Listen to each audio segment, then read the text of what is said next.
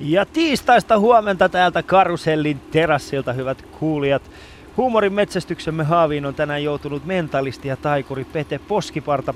Tekniikasta vastaa Antti ja Suvi on kärppänä paikalla ottamaan sinun kommenttisi ja kysymyksesi meidän shoutboxissa vastaan osoitteessa yle.fi kautta puhe. Hyvät naiset ja herrat, Ylepuhe ylpeänä esittää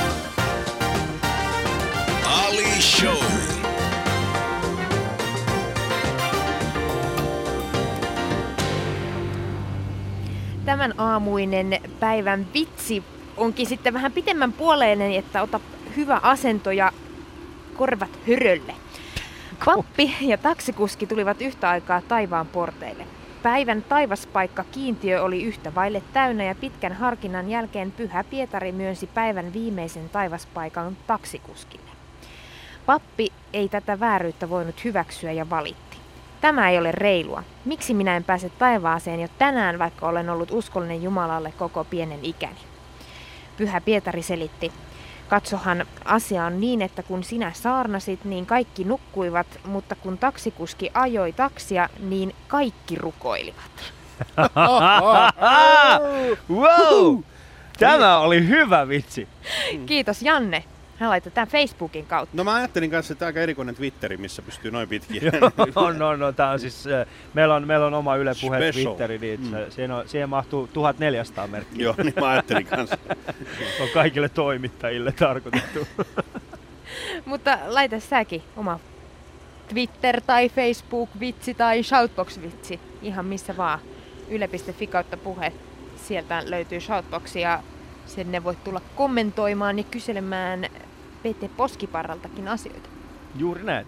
Ja muutenkin yle.fi kautta puhe, niin siellä on äh, kaikki aikaisemmat Ali Shown äh, ohjelmat, niin päästään muun muassa kuuntelemaan, mistä kaikesta ollaan tämän viikon aikana puhuttu tää ja viime viikolla, mistä ollaan keskusteltu. Viime viikolla meillä oli huikeita vieraita, niin kuin tänäänkin. Pete Poskivarta, tervetuloa tähän meidän joukkoomme. Lämmin kiitos.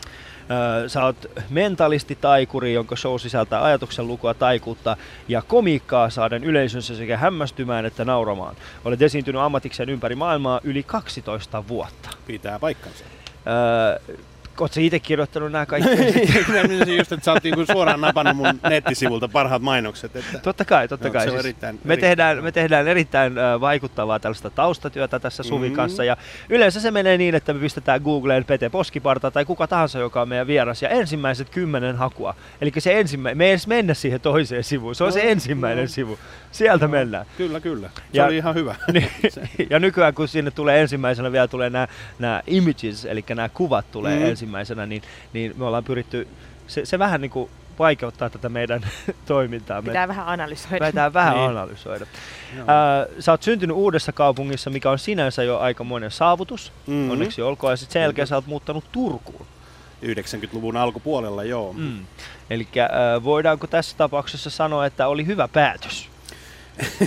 No joo, no, se, joo. No kyllä mä siis on viihtynyt Turussa ihan oikeasti, mutta se, että mä muutin sinne 90-luvun alussa, mä menin kouluun, mutta sitten mä tulin tuota, takaisin uuteen kaupunkiin, kun mä menin armeijaan. Mutta mä kävin Turussa kuitenkin se armeijan, eli mä vaan asuin uudessa kaupungissa. Kato, kun äitin ruuat ja, ja juomat sitten viikonloppuisin niin kun Mm.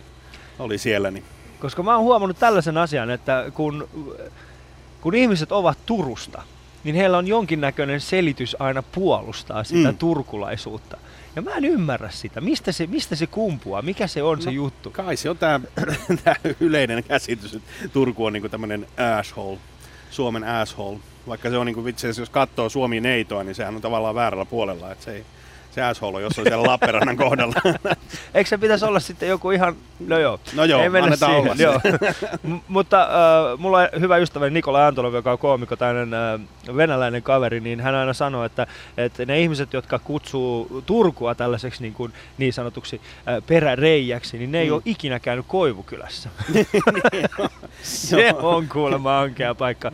Ja minä tiedän, koska itse olen asunut siellä monta monta vuotta. Äh, sä oot esiintynyt Suomen lisäksi muun muassa Yhdysvalloissa, Espanjassa, Ruotsissa ja Virossa. Mm. Sä oot ollut perustamassa taikaweb.net taikurisivustoa ja liki 10 vuotta ollut sivun päätoimittajana.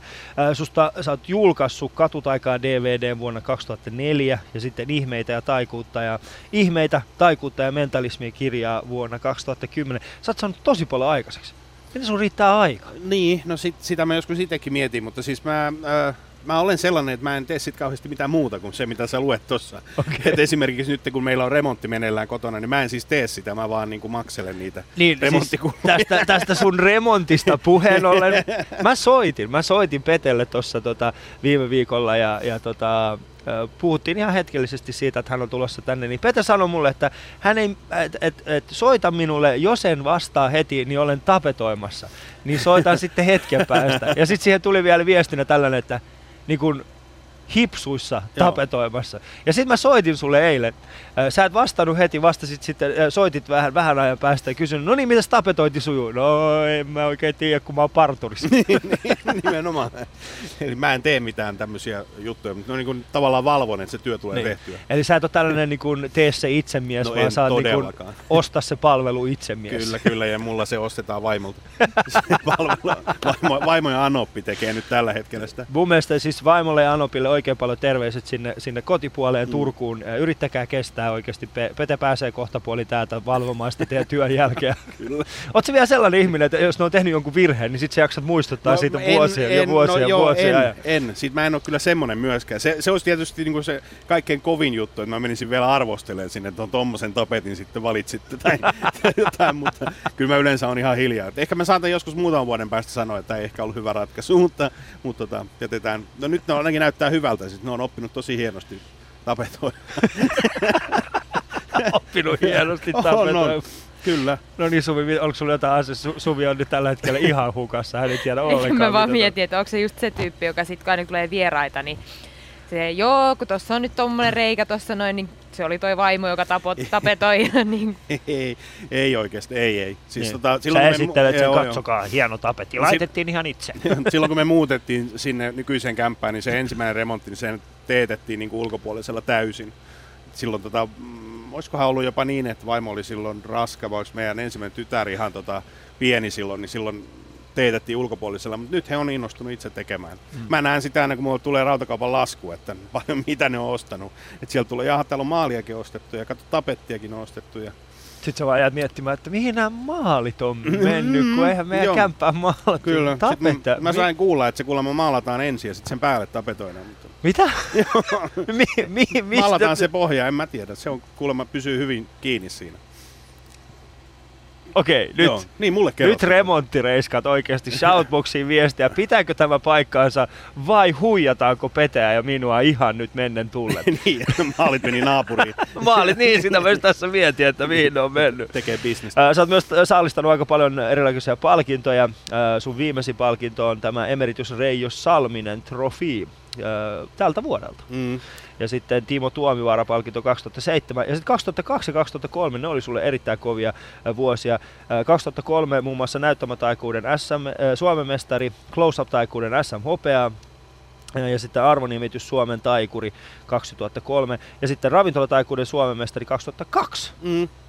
Joo, ne oli aika hyvä boosti. Jos mä ajattelen, että mä oon 99-2000 aloittanut niin kuin ammatikseen, niin ne noin pari vuotta ratkaisi aika paljon sen, että, että mä sitten pääsin, pääsin läpi sen kivikkoisen alkutien ja, ja sitten rupesi keikkaa putoa aika hyvin noiden jälkeen.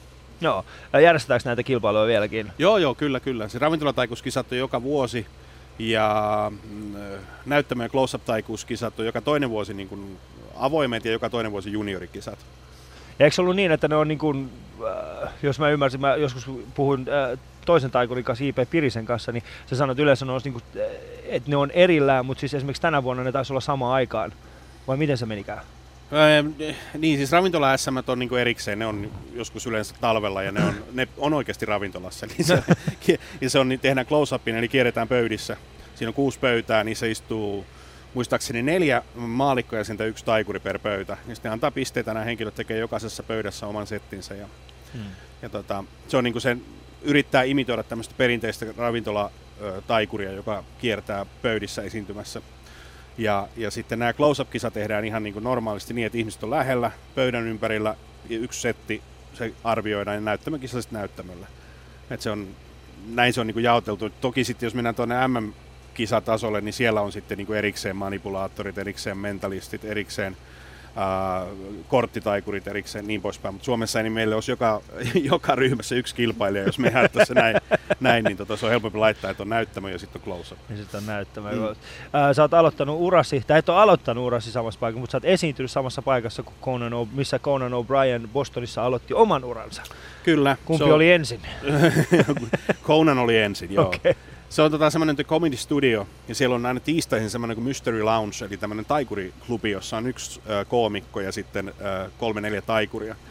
Ja, ja äh, mä silloin menin sinne, mä te kat, katoin siellä parikin stand-up-iltaa ja, ja sitten juttelin sen Rick Jenkinsin kanssa, joka sitä pyörittää, ja se, hän sitten kertoi, että Conan kävi aikanaan Harvard-yliopistoa ja siellä oli open mic-tilaisuuksia ja siellä äh, Conan on niin kuin ensimmäiset settinsä vetänyt open micissa.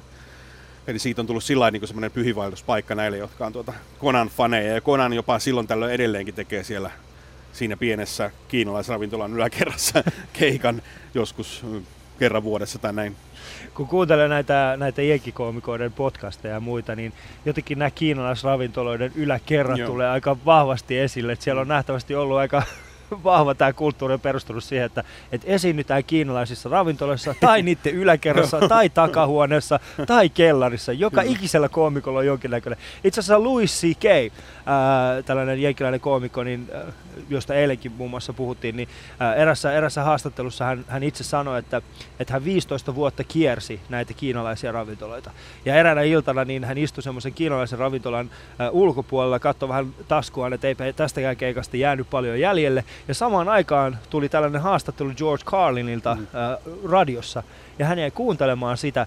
Ja sitten hän tajusi sen, että, että George Carlin oli tällainen juttu, että hän joka ikinen vuosi kirjoitti yhden tunnin uutta materiaalia.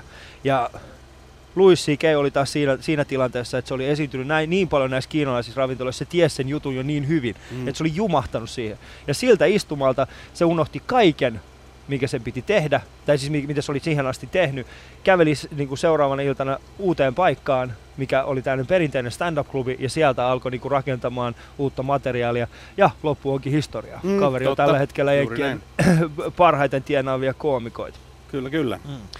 Me laitettiin vähän keskustelupalstoja ja, ja tota, yksi keskustelupalsta Antti oli erittäin mielenkiintoinen, sen haluaisin tuoda esille. Helsingin kirjaston sivulla on palsta nimeltä Kysy, ja, kysy mitä vain. Siellä jonkun ihmis, ihmismielen päällä oli tällainen kysymys. Onko, Peti, onko Pete Poskiparta blondi vai tummahiuksinen noin aidosti nykyisin? ja vastaus kuului näin. Tarkoitatko siis, että mikä on Pete Poskiparran alkuperäinen hiusten väri? Mitä varmaa lähdettä asiasta emme ole onnistuneet löytämään, mutta ainakin internetistä löytyvistä ku- valokuvista hän on useammassa tummahiuksinen kuin blondi. No. Tää, sä oot itse tehnyt tämän. En ole, Olet. todellakaan. Sä oot kysynyt sen kysymyksen ja vastannut, Ja vastannut, siihen itse. Niin sanotusti trollannut. Mun on niinku ihan pakko sanoa, että mä en voi kertoa. Se on, se on nyt niitä harvojen ja valittujen oikeus tietää, kumpi on oikein. Tumma vai vaalea. Kumpi nyt on? Ää, se on, no riippuu vähän siitä, että mistä suunnasta katsoo. Sulla on kiiltävä kampaus. Mulla on kiiltävä, Joo. joo. Ja itse asiassa Facebookissa on semmoinen kuva, jossa Pete tällä hetkellä, tai ei tällä hetkellä, mutta Facebookissa on kuva, jossa Pete kiilottaa mun kaljoa. Ja Mm. se oli mun mielestä erittäin hyvin, hyvin vedetty Hyvin kiilet, kiilotettu. Kyllä vain. Pete Poskiparta tosiaan meidän vieraanamme ja istumme täällä Cafe Karuselin terasilla. Vaikka aurinko ei paista, niin se ei kyllä meitä estä. Ei. Me pidetään hauska. Täällä on muuten lämpimämpi kuin eilen. En tiedä, mutta uskon. Niin. Oliko Turussa yhtä lämmintä? Ja No eilen oli ihan järjettömän kylmä päivä. Tuuli Joo. oikein hemmetisti. semmoinen niin heinäkuinen kylmyys. Kyllä. Mutta mennään seuraavaksi katsastamaan hieman uutisotsikoita Peten kanssa. Mutta äh, tällä välissä voit käydä heittämässä omat kysymyksesi ja kommenttisi tuohon shoutboxiin. Otetaan niitä siitä kohta puolin yle.fi kautta puhe. Facebookissa on myöskin kuvia ja kommentteja ja kysymyksiä. Otetaan nyt nopeasti, kun sä kysyit remonttireiskojen mielipidettä tähän maalausjuttuun, niin kyllä, kyllä se maalataan. Eli tytöt ovat olleet oikeassa siellä. Mm. Mutta onko se niin, se pohja maalataan? Niin, niin. Kyllä. Se on Okei. nimenomaan. Maalataan ja sitten siihen päälle ne laittaa tapettia. Niin. Mä, mä oon oikeesti niin laiska, että jos Niin. kerran maalaan sen, niin en mä enää mitään tapetoi. Come on, se näyttää hyvältä. niin, kyllä. Niin, Joo. turhaa sitä oikeesti. Yle.fi kautta puhe. Show. Kesäilman uutisia. Kesäilman uutisia ja herttuata on Catherine, eli tämä englantilaiset kuninkaalliset, niin ää, eilen synnytti pojan. Onneksi Wow. olkoon vaan heille. Wow. Mun mielestä se on aika, joka ikinen varmaan Mm. on tähän asti puhunut tästä. Mä itse jään nyt odottamaan niin kuin innolla sitä niin kuin 15 vuoden päästä. Mm. Sitä kun hän ensimmäisen kerran tulee julkisuuteen natsipuku päällä ja, ja tota, vetää hirveästi viinaa jostain bileistä, jossa hän on Kyllä, kyllä. pissannut jonkun rahvan päälle. Tuo pieni vauva ei tällä hetkellä tiedä, mikä häntä odottaa. ei, ei. Koska ei siitä, ollut, montako, ei siitä montakaan vuotta ole, kun äh, prinssi Harry, Harry Mm, joo. niin hän hän tota, teki semmoisen tempun, että sillä oli tämä natsipuku päällä ja Mm. sitten se käy vähän juomassa yliopiston bileissä, niin mä odotan sitä hetkeä. Joo, joo. No joo, siis joku moka täytyy tulla, jotta päästään niinku... Totta kai pitää Joo, tulla. joo. Sitten tämä tuli mulle hyvin yllätyksenä. Eniten alkoholia asukaslukuun nähden ostetaan Lapissa. No se ei tullut mitenkään erityisen yllätyksellä, mutta vähiten Pohjanmaalla. Pohjanmaalla on keittotaito edelleen kunniassa. siellä, siellä on, osataan, osataan nämä reseptit. Niin. Niin, sähän on Pohjanmaalta, eikö niin? Joo, kyllä. Sitä paitsi on Altian Koskekorva tehdaskin siellä Pohjanmaalla, jossain Niin, ei siis se- Ilmajoella tai missä se Ei. on. Niin, niillä on, siellä, ta, niillä on siellä taito hallussa. että te, Ne tekee itse niin, Siis kavaa pohjanmaalaiset, me tarvitaan teidän verorahoja, ostakaa nyt sitä viinaa oikeasti. ostakaa sitä viinaa, älkää tehkö sitä itse, ostakaa sitä itse. Niin. Koska se on, se on mun mielestä niinku, en mä tiedä, oot se, kai te nyt pienenä teki, teitte kiljuun välillä. Joo, joo, totta kai. Siis tuoremmin kuin Kiljuan oli niin kuin erittäin, erittäin suosittu ja sekä haju että maku oli loistava. Jotenkin tulee semmoinen olo vaan siitä, että et, miksi, miksi pienellä piti, tehdä niin, piti nähdä niin iso vaiva siitä, että teki kiljuun. Niin, en tiedä. Se oli, se oli jännittävää maailma. Se, saman, samoin ne ensimmäiset kännit, mitä otettiin, siis niin kuin, kun otetaan ukon, siis meidän Fajan pullosta kaadetaan niin kuin kaikista vähän, Mm. mm. jotta se ei huomaa, että niistä on hävinnyt. Sitten sitä semmetin sekoitusta juodaan, semmoista vihreätä, missä, missä on jotain kaakaolikööriä ja konjakkia ja viinaa. Ofeliaa ja kaikki, kaikki sekaisin. Piru hyvä. Suomi on tällä hetkellä. Ei siitä ole kuin Ja muutama nyt se vuosi, kirjoittaa kun mä oon ylös, ylös tämän reseptin täällä. Okei, Ja joo. Niin. Ai mitä siihen laitettiin? Mitä siihen laitettiin? Ihan mitä tahansa. Eli avaat isi baarikaapin ja sit siitä vaan jokaisesta vähän sen vaan, ettei se huomaa. Niin, se ei huomaa. Se niin on- sitä ei se ei huomaa. Mutta siis niinku, mut ne, näitähän pitäisi tehdä oikeasti. Me ollaan niinku Koivukylässä ja Päiväkummossa, vähän keitettiin niitä, ja, tai siis tehtiin tätä ja vähän myytiin sitä. Ai jaa, no Myytiin. semmoista me, mulla ei ollut tämmöistä Mä myin niitä oikeasti. Joo, Mä joo. myin niitä ja sitten välillä sekoitin vähän lasoliakin, niin kyllä oli hyvät pönnät. Joi kyllä enimmäkseen itse kyllä niitä. Mutta Facebook, Facebook on jälleen kerran, tai ei Facebook, se, tämä ei ole Facebookin vika, vaan tämä on ehkä, ehkä tämän erään eteläsuomalaisen miehen oma vika, mutta hän oli laittanut Facebookiin sivustolleen isyystiedot ja isyystiedot, tiedot koskevat lasta, jonka äiti synnytti ollessaan samaan aikaan avioliitossa toisen miehen kanssa. Mies laittoi esille myös DNA-testin tulokset, jonka hän, jolla hän todisti sitten oman isyytensä. Lisäksi hän kertoi ongelmista, joita, lasten, joita lapsen äidin kanssa on ollut tapaamisoikeudesta. Nämä tiedot levisivät hyvin nopeasti internetin kautta ja käräjäoikeus on tuominnut miehen yksityiselämään loukkaavan tiedon levittämisestä ja kunnianloukkauksesta 570 euron sakkoon. Hän joutuu maksamaan lapsen äidille 2500 euron kärsimyskorvaukset ja noin 3000 euron oikeudenkäyntikulut. Lisäksi kyseisen miehen pitäisi nyt löytää tälle naiselle uusi mies. Joo, mä ymmärrän sen, että jos sä laitat jonkun itsestäsi jonkun kuva Facebookiin. Mm, mä ymmärrän kyllä, sen. kyllä. Mutta isyystiedon joo, joo. laittaminen Facebookiin, se on jo aika extreme. Kyllä. Siinä on siis, eh, kun sä kirjoitat jotain, niin kannattaa aina ennen kuin painaa sitä lähetä nappia, niin miettiä, että onko tämä nyt sellainen, mikä kannattaa Niin, se laittaa. kannattaa on laittaa niinku- tietysti siihen niin. drafteihin. Kyllä, Twitterissä kyllä. on tämä draft-vaihtoehto, Joo, sä voit kyllä. laittaa sen siihen. Kyllä. Ja sitten tämä niinku, siis ajatus nimenomaan siis, siis siitä, että et, et laitetaan Facebookiin tällaisia, tällaisia tietoja. Come on! Joo, kyllä. Herätys huomenta. Huomenta! Täällä Nyt. olemme nyt Suomessa ja ihan normaalissa. Meillä on sananvapaus, mutta se ei ole olemassa muiden vapauksien loukkaamista varten. Onhan. Niinhän, on, onhan. Niinhän mä olen huomannut, että se Siis, on joidenkin mielestä. Siis tämä sananvapauskeskustelu, se on mielenkiintoinen. Mm. ja siitä voidaan varmasti keskustella hyvin pitkäänkin, mutta onhan siis sananvapaushan on, tämä kuka tahansa voi sanoa mitä tahansa, Mm. niin sehän on myöskin antanut meille mahdollisuuden se, että me voidaan nauraa niille ihmisille, jotka loukkaantuu. Mm. Ja sitten ja sit tää on se mielenkiintoista, me Totta. naurataan niille, jotka loukkaantuu, ja sitten me loukkaannutaan siitä, että ne on loukkaantunut. Kyllä, kyllä. Ja tästä me puhut, muun muassa puhuttiin Armon Alisadin kanssa viime perjantaina, joten käy siellä kuuntelemassa sitä lähetystä, jos haluat tietää Armonin oman mielipiteen tästä asiasta. Arman ammattiloukkaantujien, ammattiloukkaantujien öö, kuningas. siis jos jokaisesta ihmisestä, joka Arman on loukannut, Niin. niin. sais, äh, niin kun, jos, jos siitä antaisi vaikka hyvän tekeväisyyden yhden euron, Niin, se olisi niin paljon. se, siis me saataisiin oikeasti nälkä pois maailmasta. Kyllä, kyllä, kyllä. Ei enää olisi nälkäisiä lapsia missä. kyllä. Joten loukkaantukaa ihmiset hyvin. Mä loukkaannun nyt just. Se on hyvä. Ja sitten Kemissä on tällainen aivan huikea, huikea kaveri, joka on äh, siis tällainen kaveri, että liikkumalla alennusta asunnon vuokraan. Äh, Maratonista saa kympiä, puolimaratonista vitosen äh, alennusta kuukaudessa. Kemiläinen vuokra-asuntoalan yrittäjä äh, Mika Pihlaniemi kannustaa asukkaita liikkumaan, sillä hän uskoo, että kunnostaan huolihtava asukas hoitaa myös maksuasiansa tunnollisesti. Loistavaa. Loistavaa. Aivan loistavaa. Joo, siis tota, mulla on onneksi ö, pankin omistama oma asunto.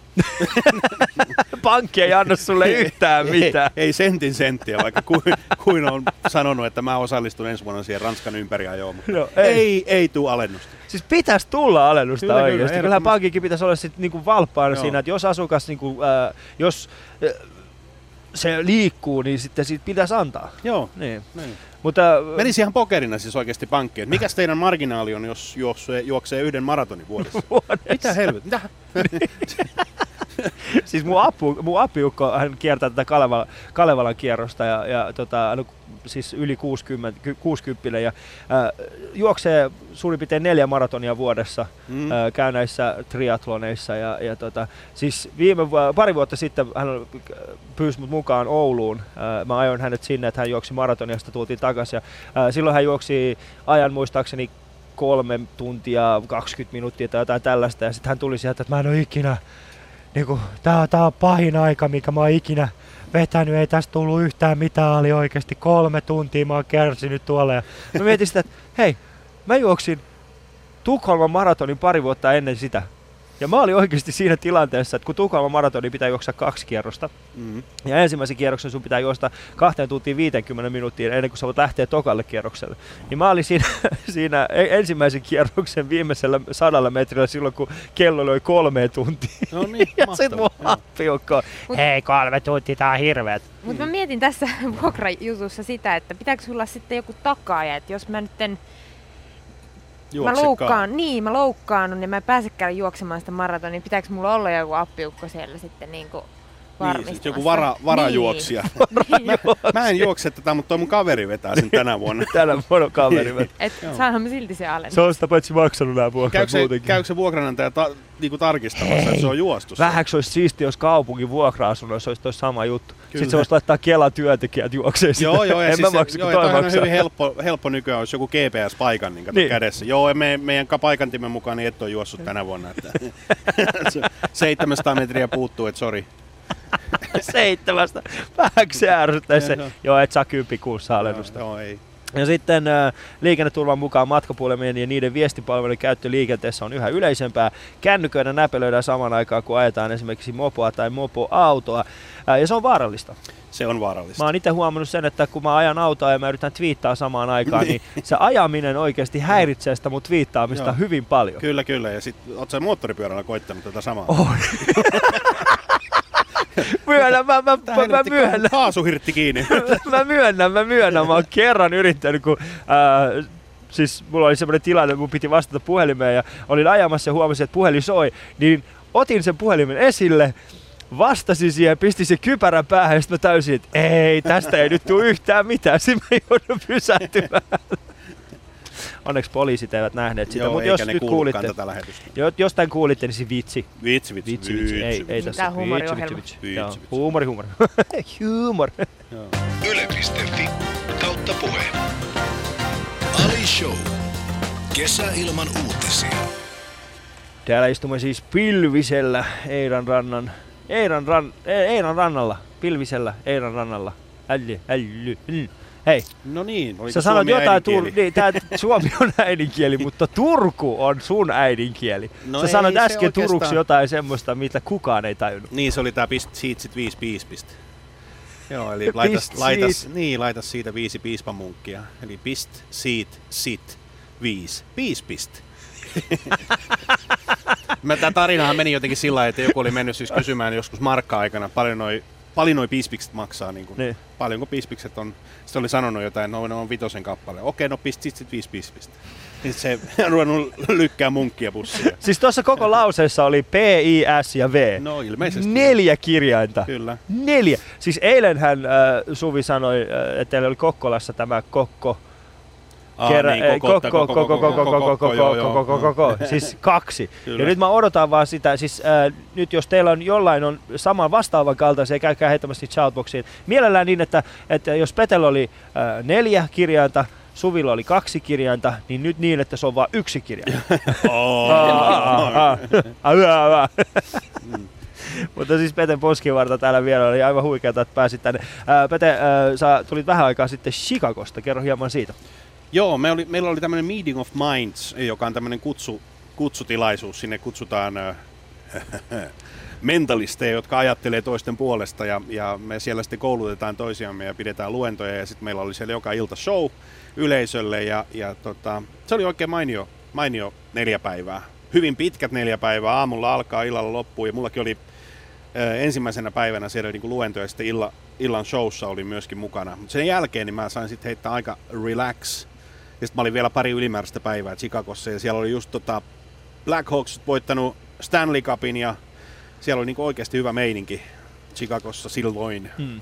Mä muistan, kun mä kattelin sun äh, twitter feedeä, niin, niin sä aina huomasit siitä, että no niin, nyt Pete on herännyt, Joo. nyt on vielä tämä luentoaika, no nyt alkoi tämä show-aika Joo. ja nyt ollaan vapaalla. Kyllä, kyllä. kyllä se sieltä tuli Kyllä aika... se näkyy, kyllä se kyllä näkyy. se ja näkyy ja kuuluu. Uh, Mutta ennen sitä Chicago-reissua sä myöskin pääsit uh, yksityisoppiin. Joo, mä olin äh, Seattleissa tämmöisen meidän alan gurun kuin Bob Cassidin opissa. Ja meillähän on niinku tää taikurilla ja mentalistillahan on tämmöinen niinku mestarikisälli juttu. Eli meillä on tämmöinen, ensin sä aloitat harrastuksen, sit sä pääset jonkinnäköisen yhdistyksen tai sisäpiiriin omassa porukassa ja sä alat saada oppia siitä. Ja sitten jos lahjat ja kiinnostus riittää, niin sit sä voit niinku tavallaan ikään kuin änkeä kyynärpää tekniikalla näiden niinku gurujen oppiin. Ja mä tapasin tämän Bobin ensimmäisen kerran Las Vegasissa 2009. Ja sitten 2010 mä olin siellä itse luennoimassa ja esiintymässä Vegasissa ja Bobi oli silloin yleisössä.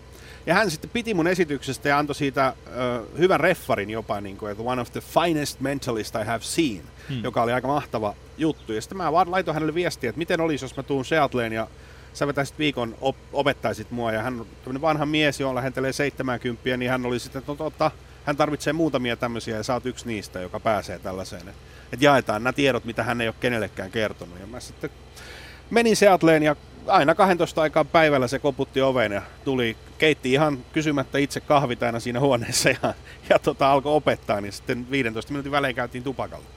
Siis mä en polta, mutta hän polttaa ja paljon. Joo. Joo. Eli aina tehtiin jotain ja sitten siellä tupakka, siinä pihalla kun hän veti röökeä, niin hän sitten kävi tämän palautekeskustelun mun kanssa. Sitten taas mentiin opettelemaan jotain ja sitten taas pihalle mentiin kuuntelemaan palautekeskustelua. Oh, mutta oliko se semmoinen oikeasti, oliko se sitä, mitä sä kuvittelit, Se vai oli- oliko se paljon parempaa? Se oli paljon parempaa, joo. Siis, se oli ihan, siis hän oli paneutunut siihen tosi hyvin. Se oli katsonut kaikki mun videot. Se oli kysynyt multa pitkiä listoja, että mitä, hän, mitä sä haluat oppia. Ja sitten se oli analysoinut mun yhden keikkasetin, just se, minkä mä tein Bostonissa siellä Mystery Loungeissa, koska se oli koko 45 minuuttia kuvattu silloin. Mulla on niinku tämmöisiä lyhyitä nettivideoita, niistä on vaikea saada niinku kuvaa, mutta hän oli niinku analysoinut sen ja, ja käynyt kaikki niin kuin läpi, että tämä ei toimi, tämä sun pitää muuttaa, tossa sun pitää nopeuttaa pikkusen, koska tämä kestää kauan, kun sä otat yleisöä tänne lavalle. Ja toi henkilö kävelee nyt suoraan valokeilasta, huomaaksa, se peittää sun kasvot, sun pitää pyytää, että se kävelee tuolta, koska sun kasvot ei saa peittyä lavalla tuon valokeilaan ja niin poispäin. Et se oli niin kuin, Ihan tos- siis se oli- pieniä pieniä oli, asioita. Oli nimenomaan ohjausta ja pienen pienistä asioistahan mestari, ö, mestarit yleensä edot, erottaa. Et se on niinku, varmaan komikassa ihan sama juttu, että se on joku juttu, mikä kerrotaan, niin joku toinen saa siitä jutusta kaiken irti. Hmm. Se on joku sanomaton, kertomaton, tuntematon ajotuksen taito tai joku tämmöinen, mikä, mikä sen niinku saa aikaan. Ja toinen saa sillä jonkun hörähdyksen. aikaiseksi sillä samalla jutulla kenties. Se on, ja tota, mä oon ensimmäisen kerran sut tavannut livenä. Me ollaan tiedetty toistemme olemu- olemuksesta jo pidempään, koska meillä on samat, samoja keikkamyyjä, mutta ensimmäisen kerran tapasin sut viime vuonna ähm, tuolla Turussa, Karibiassa. Mm. Mä en Mm. tiedä, muistatko, mä, meillä oli pikkujoulusesongi ja sitten mä muistan, kun me mentiin sinne ja paljon, paljon ihmisiä oikeasti. Mm. Mä otin silleen, että wow, tästä illasta tulee aivan huikea. Ja me ei tiedetty ollenkaan sitä, että Pete Poskiparta, niin hän oli vetämässä viereisessä huoneessa, joka oli huomattavasti isompi sali, mm. niin täyteen ahdatun salin äh, niille. Ja nämä oli vaan nämä sun ihmiset, jotka oli silloin tauolla. Ja mä muistan, kun mä otin sieltä, että oli tästä pojat tulee hyvä keikka ja vitsi, tää on hyvä keikka. Ja mä muistan, kun kaikki oltiin sillä ihan fiiliksissä ja sitten niin kuin viisi minuuttia ennen kuin keikka alkaa, mä menen sinne sanoin, että missä ne ihmiset oikein on. Sitten vierestä huoneesta kuuluu, millainen Pete Poskiparta, tervetuloa. mä oon silleen, että "Ää, mä vihaan sua. Mutta se oli mun ensimmäinen kosketus sinuun. Ja, ja mun on myönnettävä siis semmoinen, mä katsoin hieman sieltä taka, takaa sitä juttua, mä katsoin, että wow, vitsi, että niinku, et, et, et, siinä on jotain vaan, mitä sä, sä teet niinku eri tavalla siinä. Mm. Ja mä muistan, kun ihmiset nauroi siinä hyvin paljon ja ja oikeastaan meidän keikkahan meni sit sillä tavalla, että me kaikki oltiin sit siellä katsomassa sua. Et ei kukaan Okei, meistä en- keikkaa. Mä, joo, joo, se oli vähän semmoinen kaalatyylinen ilta todennäköisesti, eli ne, ne on vähän semmoisia niin astetta rauhallisempia Niin. juttuja. Niissä niin kuin, tavallaan se yleisöstä saatava energia on hiukan erilaista, yleisö on ehkä vähän niin kuin, varautuneempi, mutta kyllä se muist, muistaakseni meni ihan hyvin. Mä, Mm. Miten paljon sä sitten itse täysit, äh, tai miten paljon sä itse huomasit, että sä oot muuttunut sitten tämän Seattle-reissun jälkeen?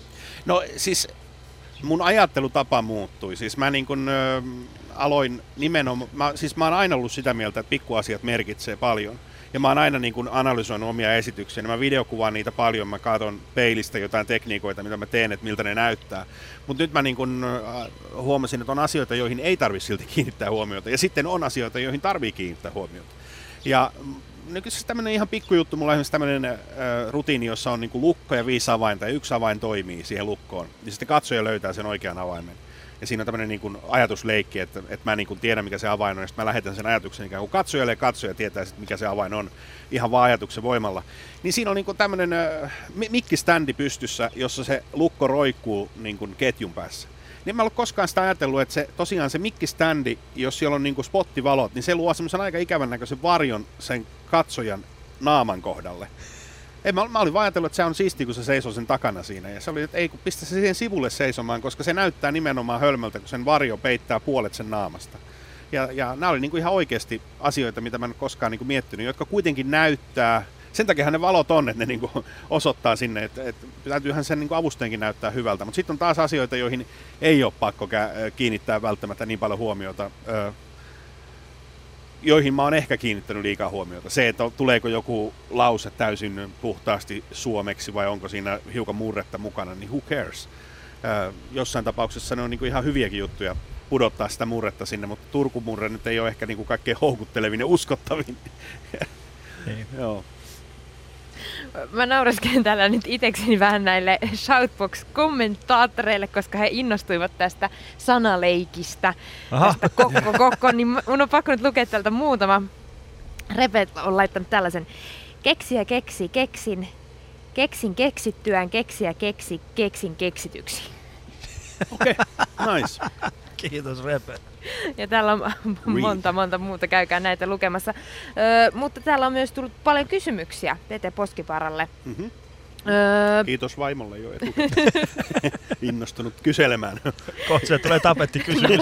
no itse asiassa Jape kysyy, että jos kerrot naiselle baarissa olevasi taikuri, miten hän reagoi? No joo, niin, no joo. Onko ensimmäinen kerta? Ei, joo, nimenomaan. Tää. Ensinnäkin joo, mä en nykyään enää käytä sitä taikurititteliä hirveästi, eli mä käytän yleensä sitä mentalisti, jolloin ne esi- kysyy heti ensimmäisenä, ah, mikä, mikäs, ai niin, siis joku tämmöinen rikostutkija.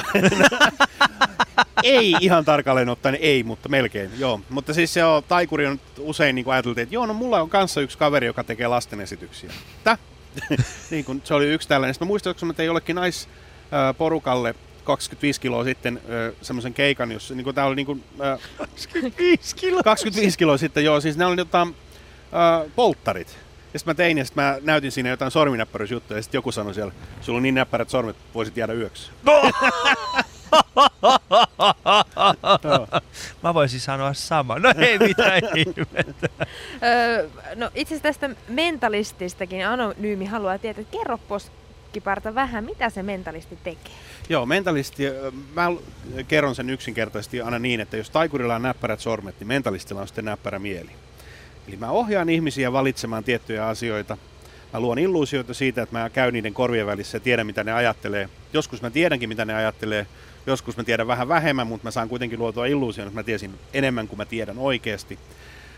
Uh, mulla ei ole kuudetta aistia, ei ylimääräisiä kykyjä. Se on eräänlainen taikuuden yksi muoto, missä kuitenkaan ei ole juurikaan merkitystä sillä, kuinka näppärät sormet sulla on, vaan enemmänkin se on sitä esiintymistaitoa ja sen illuusion luomista. Mun esityksestä puolet on totta, puolet on illuusiota. Yleisö ei vaan tiedä, kumpi puoli on kumpi. Tässä napakka mm. tiivistys. Ö, vielä yksi kysymys, pakko ottaa repeltä. Onko tämä taikuri harrastanut taikatemppuja taik- taikatemppujensa paljastamista. Mitä ajattelet tämmöisestä aiheesta? En juurikaan. Siis mä on, mullahan on semmoinen luento kuin kuinka sinua huijataan. Mä oon tehnyt Skepsiksen kautta sellaista ja tehnyt myös jossakin yrityksissä, jossa mä kerron tämmöisestä niin kuin, suurista huijareista, jotka niin kuin kerää rahaa sairaalta ja mukaan ihmeparantumisilla ja muilla tämmöisillä. Mutta en niin kuin siis, mun mielestä se, että joku paljastaa temppuja vain paljastamisen ilosta, niin se on niin kuin kiusantekoa ja se ei ole kivaa. Mutta koska niistä myös maksetaan joillekin jotain, niin kuin tälle naamaritaikurille, joka teki tämmöistä ohjelmaa, niin se on itsestään selvää, että siellä missä raha liikkuu, niin aina joku yrittäjä tulee paikalle. Mutta se ei ole ollut hirveän haitallista. Me pelättiin ensin taikurit, että nyt, nyt käy pahasti, mutta sitten me tajuttiin, että korttitemppuja maailmassa 1,4 miljoonaa jonkun arvion mukaan, joten siinä saa aika monta jaksoa tehdä ennen kuin ne kaikki on niin kuin paljastettu. Ja toinen asia oli se, että loppu viimeksi kysymyshän ei ole tempun salaisuudesta, vaan siitä henkilöstä, persoonasta, miten ne esitetään. Joten esimerkiksi kun mä tiedän kyllä suurimman osan taikatempuista, joita mä näen, miten ne tehdään, niin siitä huolimatta, kun joku tekee ne pirun hyvin, mä nautin siitä aina. Mm. Eli ei se, ei se ole niin kuin siinä se olennainen tekijä. Sama juttu niin kuin jos sä tiedät elokuvassa, miten joku tehoste on tehnyt, tehty, niin ei se ole sen elokuvan, ei se niinku vie pohjaa pois sieltä, että hei, ei toi oikeasti kuollut. Niin. ei toi oikeasti niin, kuollut. No siis, niin, se on tavallaan se, niinku, että, että kyllä katsojat niinku ymmärtää sen, että okei, tässä nyt kuitenkaan varmaan toi naru ei, se katkas naru ja se muuttuu ehjäksi, niin ei sillä varmaan oikeasti taikavoimia, vaan se on niin joku muu, muu, mikä siinä on taustalla. Niin ihmisiä kiehtoo kuitenkin kaikki tämmöinen selittämätön yhä edelleen vuonna 2013. Että maailma on paljon mukavampi ajatella, että me ei tiedetä kaikkea, eikä me tiedetäkään. Hmm. No se vielä eilen kello 10 pääset kuulemaan äh, Pete Poskiparan oman totuuden huumoristaan, mutta ennen sitä käydään kuuntelemassa meidän eilisen vieraamme, eli Ylen Naurun tasapaino-ohjelman tuomarin Janne Ruusuvaaran totuuden omasta huumoristaan. Sillä välissä voit käydä heittämässä sun omat kysymykset ja kommentis mentalisti Pete Poskiparralle osoitteessa yle.fi kautta puhe. Ja jos innostut kuulemaan muitakin totuuksia, niin käy yle.fi kautta puhe.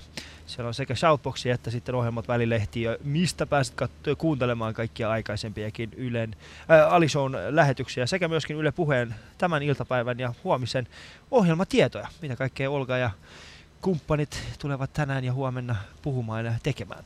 Mutta tässä vaiheessa Janne Ruusuvaara. Mun totuus huumorista on se, että huumoria on koko ajan ja pitää olla ja huumori auttaa, auttaa selviämään elämän läpi oikeastaan, on sitten kyse fyysisestä tai henkisestä asiasta, niin huumoria pääsee kyllä kaikesta läpi. Yle puheessa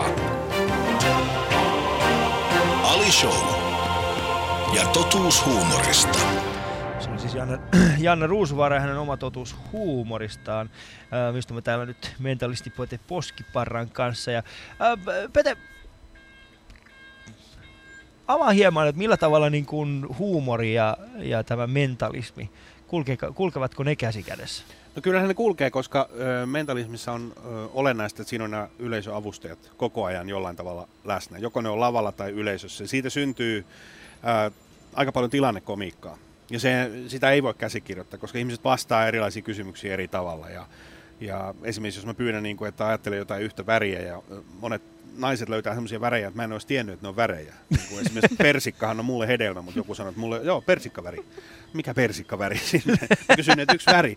Ja, ja niissä tulee niin kuin, tämmöistä niin kuin tilannekomiikkaa. Sitten mulla on semmoisia pieniä pätkiä, mitä mä oon kirjoittanut sinne ö, niin kuin ko- komiikan keinoin, ja mä teen niitä sitten – vähän tilanteesta riippuen. Joskus mä menen hyvin mentalismipainotteisesti ja annan niin kuin tuulen viedä. Ja joskus sitten näyttää, että okei, tälle porukalle voi pudottaa se 5-7 minuuttia siinä välissä ihan puhdasta, niin sanotusti ihan puhdasta stand-upia. Ja mähän työskentelen äh, Kapula Mikillä, eli mä oon tämmöinen vanha koulukunnan mies, että mä en, mä en käytä mitään tämmöisiä headsetteja enkä tämmöisiä. Mä tykkään siitä Kapula Mikistä ja siitä, että mä saan ihmisten äänet kuuluviin. Ja, ja tota, se huumori tulee pitkälti siitä ihmisten välisestä kanssakäymisestä. Mullakin on likipitäen 30 ihmistä, jonka kanssa mä teen siinä esityksen aikana jotain. Se voi olla jollekin vain yksi yksittäinen kysymys, mutta mulla on lavallakin toista kymmentä ihmistä sen shown aikana käy. Eli niistä syntyy usein tosi hauskoja, hauskoja juttuja. Sä puhuttiin tästä mentalismista, sä kerroit mikä se on niin kuin pähkinäkuoressa. Äh, sä oot myöskin aika paljon puolustanut sitä, että ihmiset eivät sekoittaisi mentalismia esimerkiksi esimerkiksi muiden tällaisten juttujen kanssa, Joo. kuten esimerkiksi ajatuksen lukua tai, tai ennustamista. Joo, siis tota, mä, niin kun, joo, mä oon yrittänyt pitää siitä, äh, tai valistaa ihmisiä siitä, että mentalisti on viihdyttäjä, viihdetaiteilija, esiintyjä. Ja kun sitten taas tämmöinen joku selvänäkijä tai, tai anteeksi, selvänäkijä, ei selvän näkijä. Selvänäkijä. ne on niin erikseen. Selvänäkijä tai joku tämmöinen psyykikko, jotka väittävät, että heillä on joku yliluonnollinen kyky, niin heillä on yleensä tämä väite taustalla, että tosiaan väittää, että heillä on joku tämmöinen kyky. Ja mentalisti on niin kuin siis, se on se on showbisneksessä. Ja mä palaan siihen, että mitä mä sanoin äsken, että ei ole oikeasti kuollut. Mä oletan, että kun mä oon lavalla, niin mun ei tarvitse selittää enää mitään. Mä voin lavalla sanoa ihan mitä vaan. Mä voin sanoa, että mä luen sun ajatuksia. Sä tiedät, että sä katsot showta. Ihan sama kuin sä tiedät teatterissa, että jos joku kuolee siinä teatterikappaleessa, niin siellä ei niin erikseen tarvitse kuuluttaa, että hyvä yleisö, tiedät tehän, että hän ei kuulut oikeasti. Mutta jos joku tulee koputtaa sun oveen ja sanoo, että päivää olen psyykikko, 350 euroa mä juttelen sun kuolleen mummon kanssa, niin se on niin eri asia. Me ei, meillä ei ole mitään tekemistä sellaisen systeemin kanssa, enkä mä usko mihinkään sellaiseen. Mä oon hyvin kyyninen tämmöisissä asioissa. Ja tota, mä haluan niin ne pitää erillään. Tämä on niin showbusinessta ja sitten erikseen on ne, jotka väittää, että heillä on joku kuudes aisti tai yliluonnollisia kykyjä. Mm.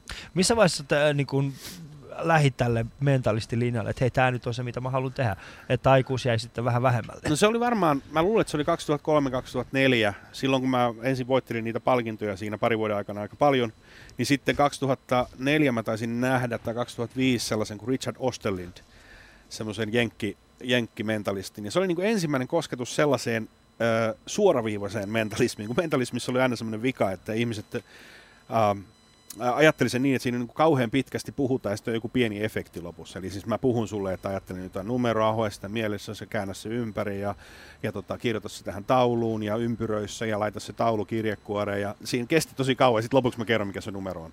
Mutta tämä Ostelin esitys olikin semmoinen tosi nopeasti niin kuin efektejä, että ajattele se numeroa, pum, 37, okei se on täällä. Ää, ajattele sä tota, jotain väriä, avaa se kirjekuori, siellä on sama väri. Eli mä niin kuin tajusin, että sitäkin voi esittää niin, että, sun, että, että sä voit niin kuin mennä aika haastaviinkin paikkoihin jossa siis ihmiset hälisee ja niillä on niin kuin kovasti juttua kesken. Ja sunhan pitää aika nopeasti olla kiinnostava semmoisissa tilaisuuksissa, että sä et voi niin kuin kauhean kauan siinä, siinä kertoa tota juttuja, jotka ei ole kiinnostavia.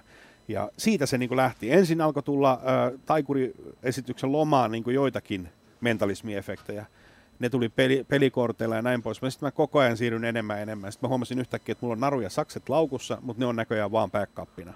Että jos ei mikään muu enää uppo, että kaikki on niin sekaisin kännissä, että ne ei enää ymmärrä sitä, kun mä sanon, että ajattelen jotain numeroa. M- mitä, mitä se tarkoittaa? niin, niin sellainen henkilö ymmärtää vielä sen, että nyt mä katkaisen narun, huh, nyt se on ehjä. Aa, aika hyvä mun isoisä osat on sama tempo. niin. Eli se on mulla backupina se naru ja sakset enää laukussa. Kuinka yleistä sitten tämä on, että mä nyt vähän vielä taas palaan tonne aikaisempaan, kun puhuttiin siitä, että sä käytät kuitenkin huumoria sun esityksissä, no. niin onko se ihan tavallista taikurimentalistien joukossa? Oh, miten, niin kuin, miten muut, ja miten sä niin kuin sait idean, että hei, tämä sopii tänne sekaan? No siis kyllä, joo, no mä olen olettanut, että mä oon niin kuin hauska mies lavalla. se, se oli niin kuin yksi syy. Eli siis täytyyhän se lähteä siitä, että jos mä esitän itseäni, eli, eli Pete Poskiparta, eli mulla ei ole mitään, mitään alter egoa siinä lavalla, niin se pitää olla sitten mä oon omasta mielestäni lavalla varsin, varsin hauska ja sujuva sanainen, niin silloin mä käytän sitä. Mutta kyllä se on hyvin yleistä, koska niistä tulee usein hauskoja tilanteita, kun sinne tulee ihminen, Mä pyydän ajattelemaan jotain ja se ihminen valitsee jonkun, jossa saattaa olla jo itsessään joku, joku hauska elementti. Mulla oli esimerkiksi joskus tämmöinen numero, jossa mun silmät sidottu ja ihminen sai piirtää minkä tahansa kuvan, minkä se haluaa, niin sä voit vaan kuvitella millaisia juttuja. Että jossain ne piirtää talon, jossain ne piirtää auton, mutta sitten kun ollaan jossain tietyssä porukassa, tietyssä humalatilassa, niin sitten alkaa tulla sellaisia kuvia, joita nyt ei tässä vitti sanoa, mutta puhutaan nyt niin kuin kirkkovene esimerkiksi tuli, tuli aika usein, niin niistähän syntyy automaattisesti, että sä voi ottaa, ja tässä on kirkkovene. että sä voi niin kuin ottaa sitä kauhean vakavasti, että sun on niin otettava, että okei, tämä kertoo aika paljon susta, ja, ja näin poispäin. Niin tota... Mistä toi mainosääni tuli muuten? Niin siis mä en tee mainospiikkejä, joo. Se, Teetkö oikeesti? Joo, Kerro yksi. No eikö toi riittänyt toi äskeinen? Joo. Ja tässä Sehän on tärkeää, että te ette tiedä, kuka se mainosääni on. Mutta tänään te tiedätte. Se olen minä. Vähänkö hyvä. Siis meillä on kaksi mainosääntä. Pete Poskipaarta ja Pirjo Heikkilä. Käykää kuuntelemassa, mm. kun hän vetää sitä K-kaupan omaa mainostaa siellä, että ja sinä asiakas, nahkahanskat kaksi yhden hinnan. Ne on aika huikeita. Niin tota, Pete, Mm. Sä oot puhunut nyt siitä, että minkälaisissa olosuhteissa sä esiinnyt. Sä oot, että joskus alkoholilla on vähän liiakin vaikeaa tai liikaakin vaikutusta siihen yleisön, yleisön mm. tilanteeseen. Niin kerro vähän semmoinen, onko sulla olemassa jo tu, niin kun, nyt mielessä sellainen, sellainen joku erityinen keikka, joka oli sitten alkoholin täysin pilaama? No joo, onhan niitä. Mulla on, mulla on semmoinen ääniblogi netissä, missä mä kerron tämmöisiä juttuja, niitä voi käydä siellä kuuntelemassa mun nettisivuilla. Mutta tämmöinen lyhyesti kerrottakoon, niin myös tämmöinen tarina muistuu aina mieleen, kun tämä oli itsenäisyyspäivä joskus 2000-luvun alkupuolella. Ja, ja tota, mä luulin, että itsenäisyyspäivänä kahdeksalta illalla on ihan hyvä vetää. Mä tulen sinne, mä avaan oven, niin joku oksentaa kukkaruukkuun heti siinä. Niin kuin, tämä tapahtui espoolaisessa ravintolassa. Sitten mä menen sinne sisälle. Siellä on niin kuin sata ihmistä, jotka ihan kauhean, siis ihan järjetön hälinä. Ja sitten mä pyydän, että missä on tilaaja, ja tilaaja tulee sinne. Terve. Se on hyvä, että sä pääsit tulemaan. Ja mä sanoin, että joo, kyllä mä tulin, että tota, koska mun show on. Meillä on vähän aikataulusta myöhässä, meillä on toi pöytälätkä turnaus kesken, mutta jos sä voit sen jälkeen vetää. Ja mä sanoin, että ei kyllä mä mielellä vetäisin tässä nyt ensin, että tota, pelaakaan se pöytälätkä sitten loppuun. Ja mä vedin sen shown ja sadasta ihmisestä ehkä kymmenen katto sen shown. Ja tota, ammattimiehenä mä vedin sen kuitenkin loppuun ja tein niille kymmenelle sen show niin hyvin kuin pystyin. Ja tota, kaikki hyvin, mä lähdin pois mä ajattelin, että näitä tulee. Tämä on tilast, niin sanottu tilastokeikka, että näitä tulee joskus, että ihmiset on aloittanut, niin kuin, me mentiin kahdelta keilaamaan, että sen takia meillä on vähän kestänyt tämä viinajuonti. No, äh, joka tapauksessa sitten tuli äh, viikonloppu, sitten viikonlopun jälkeen mä lähdin laskun ja siitä seuraavana päivänä se soitti sen firman toimitusjohtaja, että mä sain laskun, mutta mä en muista, että sä olisit ollut paikalla. mä olin, että mitä helvettiä. Sitten että joo, että en mä muista, että siellä on kukaan esiintynyt. Että, tota, että, että, ethän sä niin kuin, mä sanoin, että kyllä mä esiinnyin, että kysyin joltain, sitten se oli hetken päästä soitti takaisin, että joo, oli siellä pari, jotka oli nähnyt sen. Sanoin, olivat oli oikein tyytyväiset, oli kuulemma helvetin hyvä show. Mä sanoin, että no, tilaa se joku kerta vielä sillä että itsekin näet. Niin. niin. siis näitähän tulee aina ja, ja se on, se on jotenkin mielenkiintoista, varsinkin siis kun ikinä esiintyjänä ei oikeastaan tiedä sitä, kun astuu siihen tilaan, että mitä siellä odottaa. Joo, mutta oikeasti, jotta ei tule väärinkäsitystä, niin siis nämähän on, ne on yks, yksittäistapauksia, niin, eihän todellakaan tapahdu niin, että jos kahdeksalta vedetään keikka, niin kaikki on aina, terve, terve, mitä, mitä ukkoa? on Mutta onko tämä todennäköisempää täällä Suomessa kuin esimerkiksi jossain Jenkeissä, Espanjassa, Ruotsissa, missä saattaa Mulla on hyvin vaikea sanoa, mitä, koska ne jenkkikeikat, mitä mä oon tehnyt niin kun siellä, niin ne on kuitenkin, niitä on ehkä joku 2-30 yhteensä. Niin niistä on vaikea vetää vielä. Siis täällä mä teen kuitenkin Suomessa toista sataa vuodessa, niin se...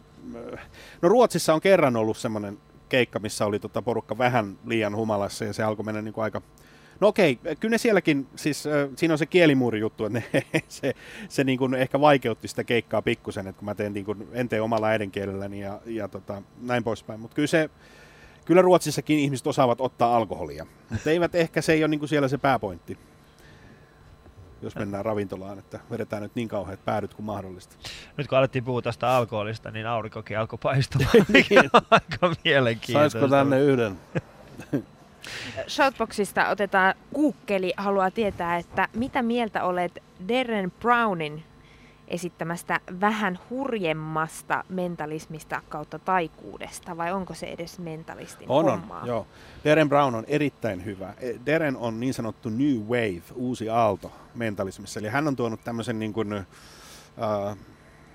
hän on ottanut siis paljon tämmöisiä vanhoja efektejä, mutta tuunannut ne täysin uuteen uskoon. Eli hän niin kuin, äh, luo nimenomaan, äh, käyttää nimenomaan tämmöisiä selityksiä, että hän niin kuin saa teidät ajattelemaan jotain tiettyä asiaa ja, ja käyttää tämmöisiä suggestioita ja hypnoosia ja sekoittaa niitä kaikkia yhteen. Se on, se on erittäin taitava kaveri. Ää, Se ei ole just sitä, mitä mä teen, koska mä oon niin sanottu old school mentalisti, eli mä en kauheasti selittele, mitä mä teen. Yleisö saa päättää. Jotkut on sitä mieltä, että mulla on kuudes aisti ja mulla on pirun sarvet ja mä oon tota, paholaisen asialla. Ja jotkut on sitä mieltä, että helvetin hyviä temppuja, ja jotkut on sitä mieltä, että, että ehkä se pystyy tosiaan ohjailemaan meidän mieltä. Mutta mä en selittele. Mun Darren Brown antaa ikään kuin aina jonkun semmoisen järkevän selityksen sille jutulle, mitä siinä tapahtuu, paljastamatta kuitenkaan liikaa. Ja mä, mä pidän kyllä. Ja mä tunnen myös, mä en Darrenia ole tavannut kuin kerran, ja se oli hyvin lyhyt tapaaminen Ruotsissa 2006, mutta sen, joka käsikirjoittaa hänen näitä ohjelmia, eli Andy Nyman. Ja hänen kanssaan mä oon yhteydessä aika montakin kertaa ollut, ja äh, silloin äh, Vegasissa niin esiinnyin äh, siellä samassa showssa Andin kanssa Mindventionissa, ja hän on erittäin fiksu ja erittäin taitava kaveri niin kuin kirjoittaa näitä juttuja. Ja Derenhän teki yhden soolon tässä ilman Andyä, ja se oli ihan ok, mutta Andy palasi siihen ruotuun, kun ehkä huomattiin, että kuitenkin se on kaksikkona vielä kovempi. No. Äh, kuten joka ikisen ohjelman kohdalla, niin tänäänkin Peten kanssa pääsit kuulemaan hänen totuutensa. Vitsi, mä en saanut mitään sanoja mun suusta. Heti kun aurinko alkoi vähän lämmittää mun kaljuun, niin mä menin ihan eri sfääreihin. Mutta seuraavaksi Pete Poskiparan oma totuus huumoristaan. Yle puheessa. Ali Show. Ja totuus huumorista. Huumori. Paras kaveri matkalla kalmistoon. Yle puheessa. Ali Show. Ja totuus huumorista. Matkalla kalmistoon. Mikä se on? Mä en tiedä. Hautausmaa. tai Miksi sä voit sanoa? Se Hei, on kauniimpi. se on kauniimpi, joo. kalmisto.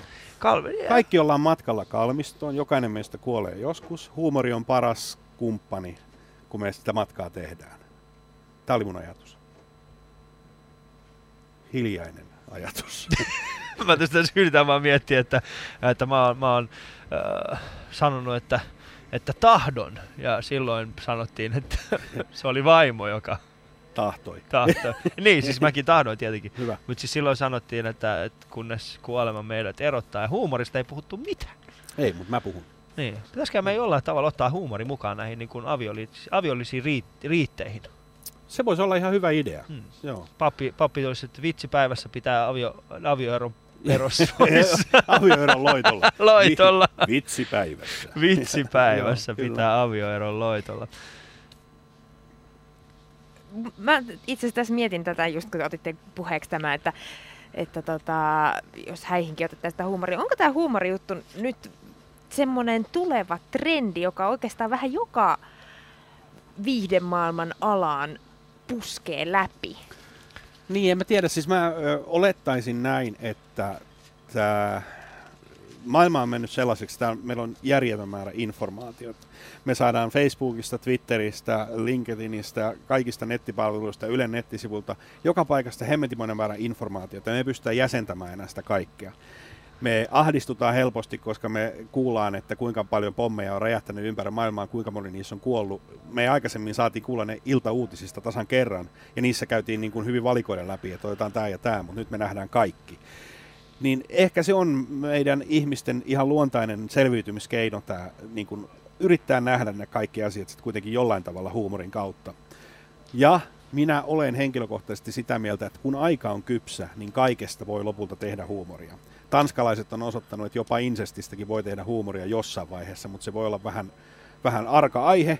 Enkä mä itse lähtisi siihen, mutta se, se on kuitenkin mahdollista. Ja mä oon jopa joskus kuullut, että joku tämmöinen insestin uhrikin on niin kuin käyttänyt sitten ää, viime kädessä 10-20 vuotta jälkeenpäin niin kuin huumoria sitten konstina unohtaa se ikävä tapahtuma. Niin mä luulen, että tämä ahdistus, mikä meille tulee, niin, niin yksi tapa selvitä siitä on on niin kuin viihde ja huumori. Ja ne jollain tavalla niin kuin usein osuvat yksin.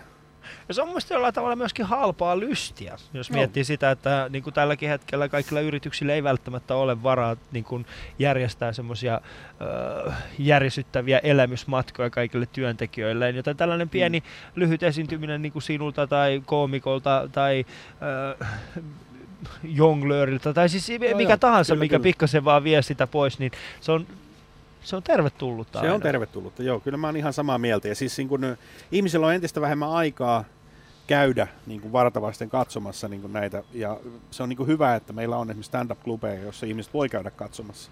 Mutta se on erittäin hyvä, että yritykset myöskin käyttävät meidän palveluita.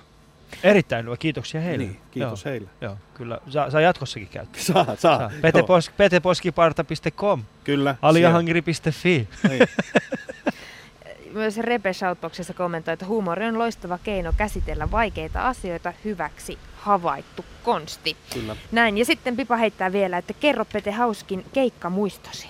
No toi taisi äsken tulla kerrottua Niin. se, se, mutta onhan näitä nyt siis niin kuin, jos hyvällä tavalla ajattelee, niin kyllähän ne on tämmöisiä, mä luulen, että jossain Vanajan linnassa mä oon tehnyt niin kuin parhaita keikkoja Suomessa esimerkiksi, jossa niin kuin yleisö on ollut ihan pähkinöinä ja, ja, ja tota, ulkomaista, niin tämä Chicagon keikka oli ihan loistava, yleisö oli aivan mahtava, se Bostonin ö, klubikeikka oli silloin aivan loistava. Nämä on tämmöisiä niin positiivisia muistoja yksittäisistä keikoista, mitkä, mitkä on niin jäänyt mieleen. Mutta sitten hauskimpia on just nämä, että, että niin kuin, omalla tavallaan. Tämä on muuten hyvä osoitus siitä, että mäkin käsittelen sen huumorilla. Voitte kuvitella, minkälainen jojo mulla on ollut otassa silloin, kun mä oon niin kuin lähtenyt sieltä, kun sata ihmistä istuu 90 niin humalassa, että ne ei tiedä mitään, mitä siellä tapahtuu, ja toimitusjohtaja ei edes muista, että mä oon ollut esiintymässä. Mutta nytten, tänä päivänä, niin se on niin kuin hauska muisto, jonka mä kerron niin kuin tässä näin ja naureskelen itse, että jumalauta, että silläkin on käynyt oikeasti. Toi on siis mielenkiintoisia nimenomaan tässä se, että, että saada ihmiset kuuntelemaan. Mä itse esiintynyt aikoinaan messukeskuksessa tilaisuudessa, jossa ää, neljä kertaa sen puolen tunnin aikana mä luovutin lavalla. Mä sanoin heille, että ei, niin kuin, ei, ei te, te ette kuuntele. Siis niin kuin, Joo. Joo, ja siis jollakin... ja siis siinä ei ole mitään tekemistä tässä alkoholin kanssa. Ei, vaan- ei, mutta Reijo Salminen, äh, sanokaa sitten aika loppuu. Reijo Salminen, tota, se minkä mä olin saanut sen trofeen, niin tota, Reijo Salminen taikuri, joka on nyt siis jo kuollut mies, mutta hän oli mestari ottamaan yleisön. Ja hän oli joskus lyönyt Turussa vetoa, että hän saa tämän yökerho hiljaiseksi, vaikka hän on täällä keikalla. No okei, siellä oli joku tämmöinen tilaisuus, että tota, tai joku niin kuin ihan normaali ilta, ja se oli lyönyt sen vedon, se oli noussut vaan pöydälle seisomaan, levittänyt kädet. Ja hetken päästä kaikki oli, tämä joku esitys alkaa. Eli toisin sanoen se on loppujen lopuksi aika vaan pokeria. Että Se on vaan pokeria vaan. Jäät sinne seisomaan ja odotat niin kauan, että jengi on hiljaa. Kokeilen tuota seuraavan kerran. Me alkaa alkaa loppumaan. Kiitoksia Pete Poskiparta siitä, että pääsit tähän mukaan. Huomenna Sami Hedberg täällä, eli komiikkaskenen oma rockistara. Roy. Onko olemassa isompaa staraa kuin Sami Hedberg? Ei, Ei, minun mielestäni. ei. Torstaina Min- Minna Kivelä ja sitten perjantaina meidän viimeinen lähetys J.P. Kangas ja Miikka Pettersson. Silloin myöskin Glenn Chasen mukana. Ää, kiitoksia teille kaikille. Käykää Shoutboxissa heittämässä omat vitsisse, vitsinne. Katsotaan niitä huomenna Facebookissa kuvia minusta ja Petestä ja Suvista ja kaikesta muusta tästä. Ollaan täällä huomenna Cafe Karusellin terassilla ja me jatkamme täällä Peten kanssa. Seuraavaksi mä nyt haluan kokeilla sinun yhtä semmoista temppua. Se on niin sanottu iranilainen äh, temppu ja